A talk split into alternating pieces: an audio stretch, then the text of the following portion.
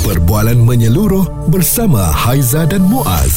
Pagi on point, cool 101. Semasa dan Social. Kami nak bawakan kepada anda tentang um, petugas-petugas kita, badan beruniform kita terutamanya PDRM lah ya, Polis Diraja Malaysia. Integriti babitkan anggota dan pegawai polis. Ini yang menjadi persoalan dan kita dengarkan ini kenyataan daripada Ketua Polis Negara. Ini bukannya tahun-tahun dahulu polis di Raja Malaysia ni seolah-olah macam polis raja di Malaysia. No way. Sekarang ini visi misi kita dengan logo kita tangan bersalaman kita punya amalan apa ni anti rasuah semua ada. Polis dan masyarakat berpisah tiada. Kalau kita tengok memang kita bekerja untuk masyarakat. Tetapi seolah-olah apa yang berlaku ini satu dua kes ini menyusahkan masyarakat. Apa yang kita ada dekat badan ni macam seolah-olah tak betul loh Patutnya tanggalkan semua ni semua ni. Kalau dah tanggal semua ni, berambut dah sekali. Janganlah kau tanggal semua ni kau duduk je lah boleh. Oh tak boleh lah. Kau semua tak mahu, eh berambut lah. Buat boleh lah polis. Jadi itu dia kenyataan tegas daripada Ketua Polis Negara Tan Sri Razaruddin Husin. Jadi eh, sebab tu kalau kita lihat kebaikan yang telah pun dibuat selama ini mm-hmm. seolah-olah hilang di mata masyarakat apabila ada satu dua kes yang bukan membabitkan semua anggota mm-hmm. cuma individu-individu tertentu saja. Yep. Jadi sebab tu kita nak lihat balik integriti yang membabitkan anggota dan juga pegawai polis ini menjadi persoalan. Kita bawakan Datuk Mio Cik Husin, Presiden Persatuan Pegawai-Pegawai Kanan Polis Bersara Malaysia bersama dengan kita. Yeah. Terima kasih Datuk bersama dengan kita pada hari ini. Mm-hmm. dan saya lihat ada satu kenyataan yang telah pun dikeluarkan. Uh, ada yang tak betul dalam isu integriti polis ni. Mm-hmm. itu kenyataan yang telah pun Datuk keluarkan. Tegas ya, ya. maksudnya pemantauan Datuk sendiri. Betul Datuk. Uh-huh. akibat nila setitik rosak susu sebelanga. Itu apa kata perumpamaan lah mm-hmm. yang boleh kita berikan. Dek kerana uh, sat, satu dua kesalahan yang dilakukan oleh individu-individu yang bergelar polis tetapi semua terpalit sekali Datuk. Mungkin ya. Datuk boleh kongsikan bersama dengan kami Datuk. Begini, uh, saya akui bahawa dalam dari laporan-laporan media memang ada salah laku dan kecurangan terhadap perkhidmatan dan tingkah laku pegawai dan anggota PDRM akhir-akhir ini. Hmm. Bukan saja respa dan masyarakat amat kesal dan marah kerana pendedahan demi pendedahan ini. Tetapi warga PDRM yang sayangkan jabatan ini juga turut bersama-sama kesal akan kawan seperjuangan mereka yang menjadi petualang kepada jabatan. Ya. Hmm. Sudah tentu ianya memberi gambaran yang negatif terhadap perkhidmatan PDRM. Tetapi jangan kita beranggapan bahawa kesemua pegawai dan anggota PDRM terlibat dalam ke- kecurangan dan salah laku ini. Ya. Hmm. Kita tak boleh anggap begitu. Betul. Hmm saya difahamkan hanya lebih kurang 200 uh, 2% sahaja di antara beratus ribu pegawai dan anggota PDRM yang melalu, melalu apa ni melakukan kesalahan uh, setiap tahun. Dan angka ini memang tidak boleh diterima sama sekali. PDRM seharusnya zero tolerance terhadap kesalahan atau salah laku yang dilakukan oleh pegawai dan anggota-anggotanya. Hmm. Memang kita rasa kesal lah apabila satu demi satu kes yang keluar dalam media hmm. yang menampakkan keburukan uh, anggota-anggota pegawai hmm. dan PDRM. Dia macam berantai dan berantai. apa orang kata kebetulan ya, berepisod. Eh? Cumanya tadi saya nak ni Haiza punya hmm. uh, ungkapan tadi dia hmm. kata sebab nilai estetik. Nilai estetik ya. Uh, saya tak berapa setuju. Oh. Hmm. Sebabnya kita anggap dia sebagai kejadian ini sebagai antah. Hmm. Antah ni adalah padi. Okay. Yeah. Padi sama ada dalam beras atau dalam uh, nasi. Hmm. Apa yang kita perlu buat?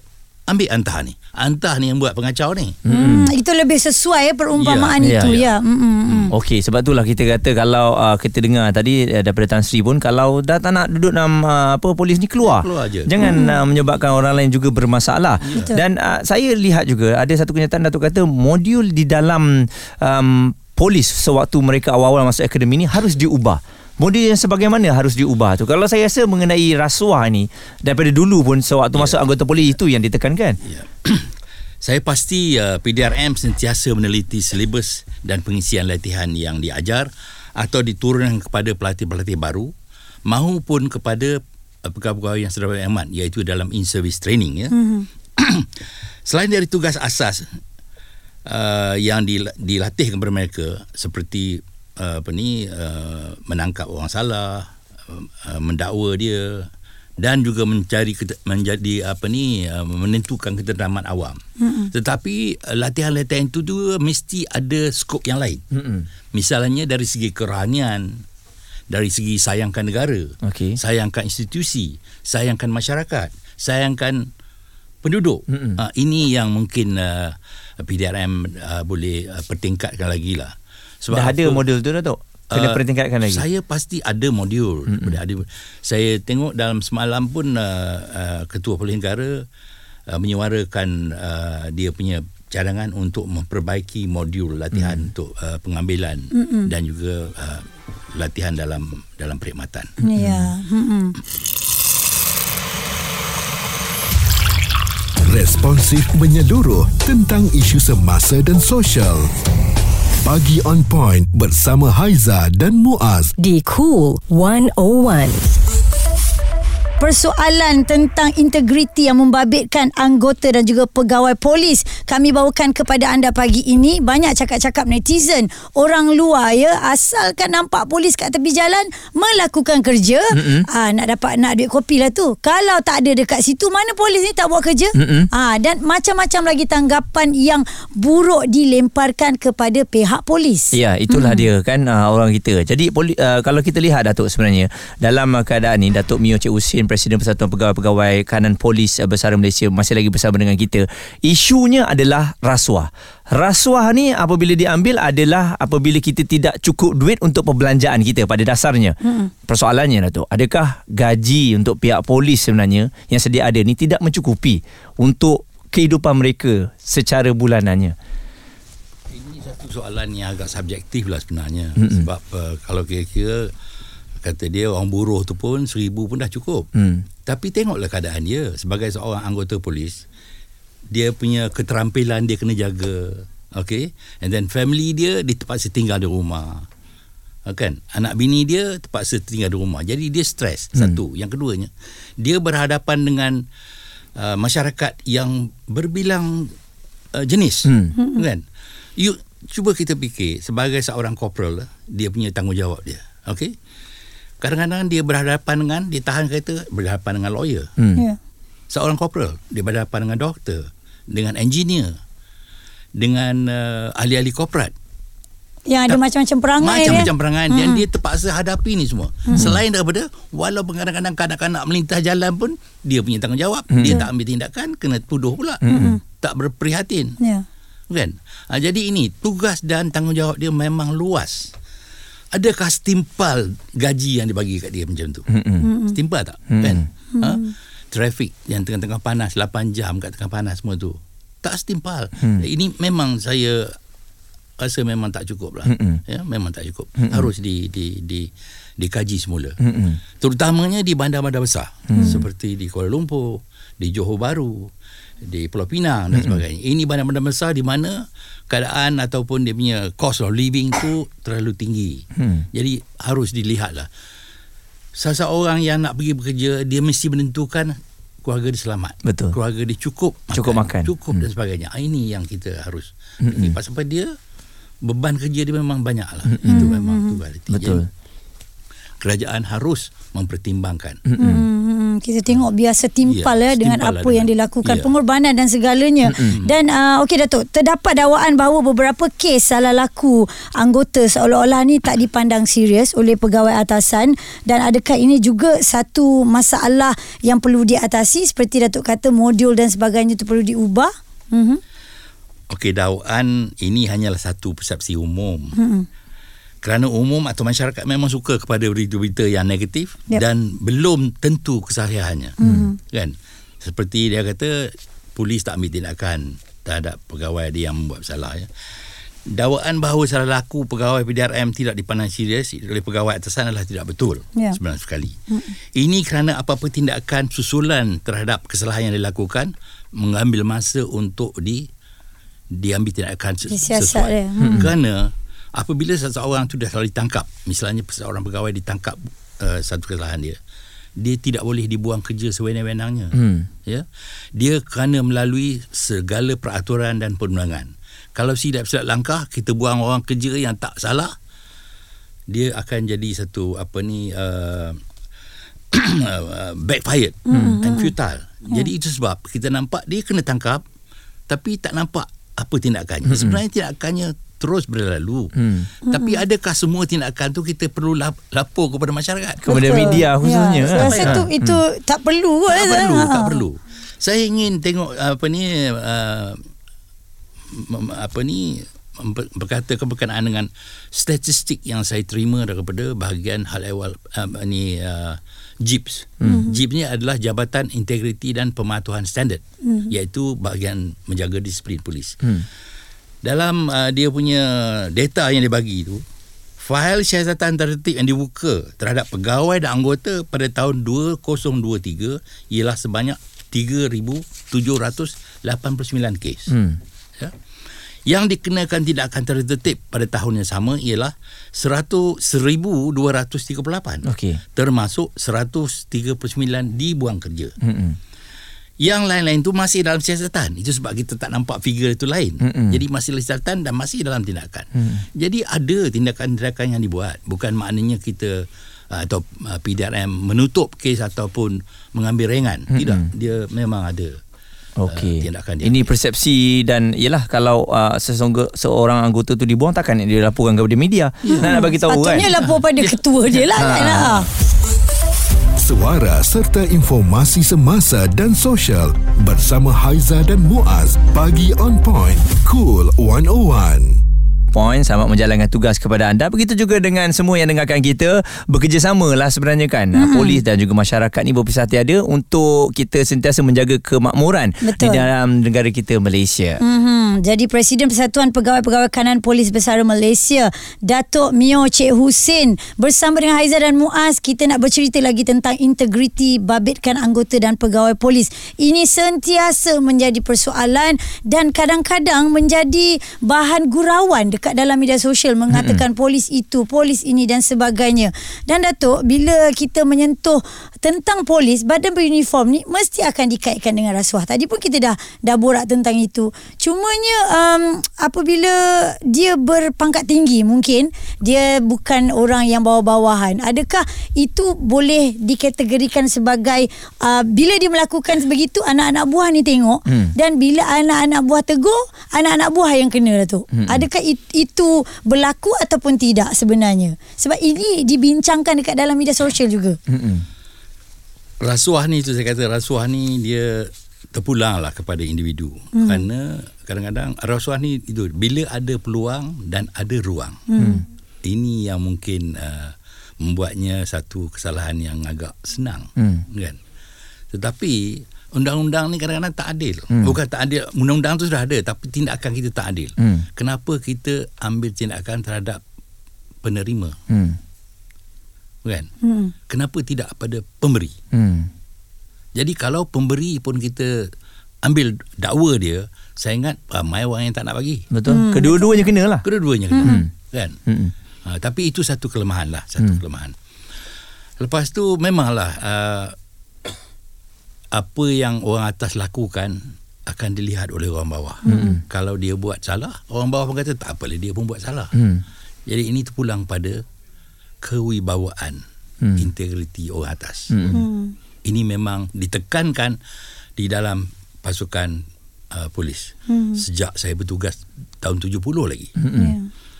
Pegawai-pegawai mesti menunjukkan teladan dan kelakuan yang baik kepada orang bawah. Hmm. Kalau tidak dia orang akan ikut. Ini macam sekarang ni uh, tahun baru Cina ni kan, Hmm. naga. Hmm. Mana kepala dia pergi ikut-ikut lah. Hmm. Contohnya begitu. Contohnya Betul. begitu kan. Ya. Ha, jadi ini kita kena tengok. Kalau kalau yang atas pun tak elok, yang bawah ni pun sama jugalah. Pincang lah Ha, ya. bincang. Tapi saya tidak mengatakan bahawa kerana orang atas buat, orang bawah buat. Tidak. Tak boleh. Yang di bawah ni pun Hmm. dia perlakuan ni sendiri sebab kadang-kadang tidak dipantau. Hmm. Tidak diselia orang-orang bawah ni. Orang atas baik macam mana pun yang bawah ni buat buruk, susah juga. Ya. Hmm. Kan? Dan dan Datuk bila kita lihat yang masuk sebagai anggota polis ni dia ada dua. Satu sebab minat dan satu lagi oleh kerana tak ada kerja. Jadi ini ada dua perbezaan apabila bertugas tu. Satu sebab minat dia akan bertugas sebaik mungkin. Dan yang kedua oleh kerana dia nak kerja, dia dah dapat kerja Contohnya apabila kita tengok nak ambil report lah, ha, buat laporan. Orang yang berintegriti betul-betul, cik, macam mana cik? Ha, kalau orang yang mungkin dia datang bagi saya, mungkin dia datang tu sebab dia nak kerja. Ha, macam mana? Berapa, berapa lama?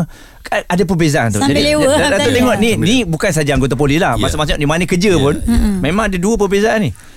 Ah inilah dia yang saya kata tadi masa latihan tu. Hmm. Kita mesti tanamkan rasa sayang pada masyarakat. Hmm.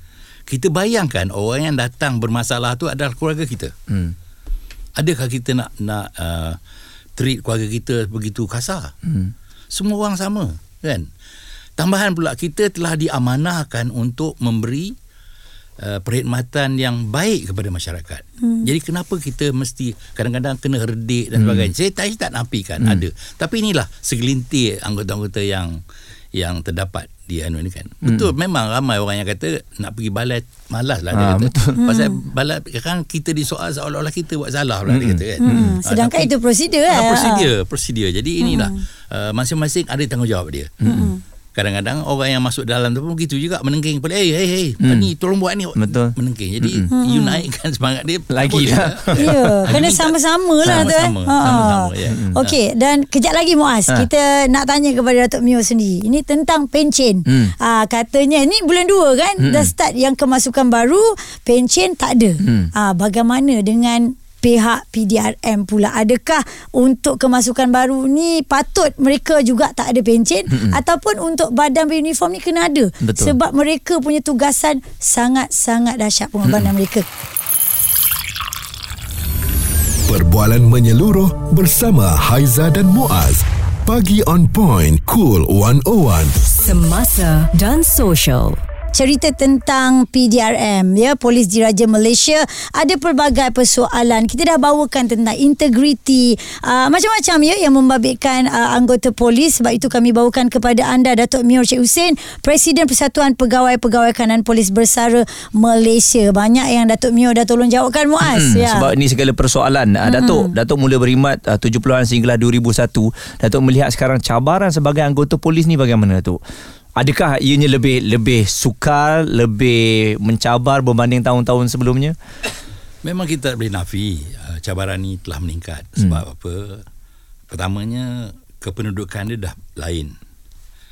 Uh, dia punya populasi dah lain. Dulu orang tak berapa ramai, sekarang dah ramai. Hmm. And then uh, tambahan pula dengan pendatang-pendatang dari luar negara sama ada yang ada papers atau tak ada papers. Hmm. Dah berapa juta. Hmm. Kerenah-kerenah dia orang ni satu. Yang keduanya kerenah uh, apa ni jenis uh, jenayah. Hmm. Dah macam-macam. Betul. Dulu dia tembak masuk bank Hmm. cari duit sekarang dah lain. Betul. Dia gunakan Scammer apa scammer dan sebagainya. Hmm. Satu.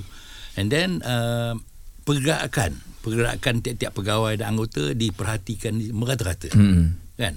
Jadi memang cabaran tu memang banyak lah. Hmm. Uh, terlampau banyak sangat sehingga kadang-kadang dulu kita menghadapi kriminal ataupun penjenayah dalam negara. Hmm. Sekarang ni kriminal dah berluar negara datang sini. ya Kan? Jadi ini mendatangkan satu kepayahan lah untuk kita uh, bertugas an polis ni untuk bertugas dengan lebih selesa. Tak boleh. Hmm. Jadi dia sentiasa uh, apa ni uh, menghadapi perkara-perkara ni kadang-kadang tak semena-mena jadi benda ini. Hmm. Jadi memang cabaran tu memang memang bertambah lah. Ya. Saya percaya masyarakat pun faham. Ya. Memang cabaran. Dan sekarang ni pula ada anggota pun sama macam kita masyarakat lain yang mempunyai akaun media sosial sendiri berkongsi dalam TikTok Ya, dan sebagainya kan. lah, Ha. Itu. Dan, menjadi uh, bualan juga ya. Betul. Hmm. Datuk okey ke kalau anggota polis sendiri yang ada uh, media sosial? untuk kebaikan apa salahnya tapi harus di di di selia urus dengan baik lah. Mm-mm. Uh, jangan benda-benda yang boleh Mencalarkan mencalar, ya. mencalarkan imej dan apa ni uh, tak sesuai dengan keadaan semasa lah. Hmm, Okey, kita nak tanya berkenaan dengan pencen. Hmm. Tadi kita ada gantung soalan tu. Uh, kita faham uh, masuk Februari kan Muaz eh, penjawab awam katanya yang kemasukan baru dah memang takkan diberi pencen tetapi dengan KWSP lah. Adakah Datuk setuju ini dikenakan juga kepada pihak uh, anggota keselamatan termasuklah polis? Pandangan peribadi saya tak seharusnya ditamatkan pencen bagi pegawai-pegawai beruniform. Hmm. kerana dia orang bertanggungjawab komitmen dia 24 jam satu hari. Dia tak ada benda lain nak buat lah. Hmm. Itulah gaji dia lah yang dia dia apa ni uh, bergantung pada gaji. Jadi kalau tak ada simpanan dengan dengan uh, pencen ni susah lah. Hmm. Setengah orang kata tak apa masuk dalam KWSP tapi KWSP ni dia tidak anu pada jangka panjang. Hmm. Macam pencen ni sehinggalah dia meninggal dunia. Ini adalah satu penghargaan oleh negara terhadap pengorbanan anggota-anggota uniform ni. Hmm. Seharusnya lah. Betul. Jadi ambillah uh, dia apa ni uh, dia punya apa welfare dia sampai dia meninggal. Hmm. Kan? Berapa banyak keringat dia digunakan, pengorbanan yang dia serah diri dia Hmm. uh, kepada negara. Ataupun kalau betul-betul lah kerajaan katanya nak jimat um, Cukup sekadar sampai anggota tu um, meninggal dunia Habis kat situ Ini tidak uh, berterusan kepada um, ahli-ahli yang lain lah Maksudnya kepada isteri dan sebagainya Kalau betul-betul nak berjimat Ya. Seperti yang kita tengok sekarang ni Kalau uh, ni boleh jatuh kepada isteri kan Ya. Atau uh, Kalau itulah Tapi saya rasa pencen kena ada tu, eh. Kena ada. Kena Pasal ada. pencen ni dia uh, apa ni pun menyumbang. Ya. Ya. Kan pegawai dan anggota pun menyumbang. Bukan dia senang-senang dapat begitu. Betul Ya, jadi dan ini satu daripada uh, insentif lah untuk orang berkhidmat dalam pasukan uniform. Mm-mm. Kalau tidak orang tak nak berkhidmat. Ya. Apa dah tak ada ke- keistimewaan yang lain tak ada. Ya. Nak buat apa? Hmm. Dan kita takut rasa cinta nak nak apa berkorban untuk negara tu Tak ada pun dah. dah pupus dah tu eh. Hmm. Sebab sama macam biasa Ya, Ha, biasa. ha, tak ada beza. Pada dasarnya. Niaga pisang ni kat tepi tu dah. Lagi untung. Macam Baik Datuk, lah, lagi sedi- sedikit nasihat Datuk kepada anggota-anggota semua. Mm-mm. beginilah apa ni uh, sebagai anggota pasukan keselamatan PDRM ya kita harus ada rasa cinta pertamanya kepada pasukan Hmm. kedua cinta kepada masyarakat cinta kepada negara cinta kepada keluarga dan sebagainya anggaplah ini keluarga kita Hmm. jadi uh, nasihat-nasihat yang diberikan oleh IGP pegawai-pegawai tinggi ni yang marah sekarang ni anggaplah itu satu marah dalam keluarga. Dia marah sebab kita buat silap. Hmm. Kalau kita tak buat silap takkan dia nak marah. Mm-mm. Kan? Jadi dia buat silap untuk memperbetulkan silah salah laku kita. Anggaplah ini satu nasihat dan uh, satu iktibar pada kita ataupun wake up call. Ya. Hmm. Something is wrong somewhere. We have to do the rectification. So ambil itu sebagai satu perkara yang baik untuk kita semua. Hmm. Diperbaikilah dari semasa ke semasa. Ya. InsyaAllah. Sekali lagi Mas, kita nak ucapkan terima kasih kepada Datuk Mior Cik Hussein, Presiden Persatuan Pegawai-Pegawai Kanan Polis Bersara Malaysia. Jadi kepada anda, unit uniform terutama PDRM, teruskan uh, tugas anda berkhidmat untuk negara dan juga Betul. masyarakat. Kami sentiasa melihat ini antara salah satu perkara yang kita masyarakat sendiri tak mampu lakukan. Betul masyarakat hmm. macam ni Kalau ada um, keburukan Ataupun salah laku yang dilakukan Kita tegur Tapi kalau ada kebaikan Yang dibuat juga oleh PDRM Kita puji Sama lah balance. Biar biar sama Ya. Jangan nasib yang buruk je nampak Yang Ha-ha. baiknya kita tak nak kongsi ha. Jadi kita kena ubah sistem ni Setuju. Supaya ianya bergerak lancar Polis dan juga masyarakat ni Berpisah tiada Benar. Eh? Responsif menyeluruh tentang isu semasa dan sosial. Pagi on point bersama Haiza dan Muaz. Di Cool 101.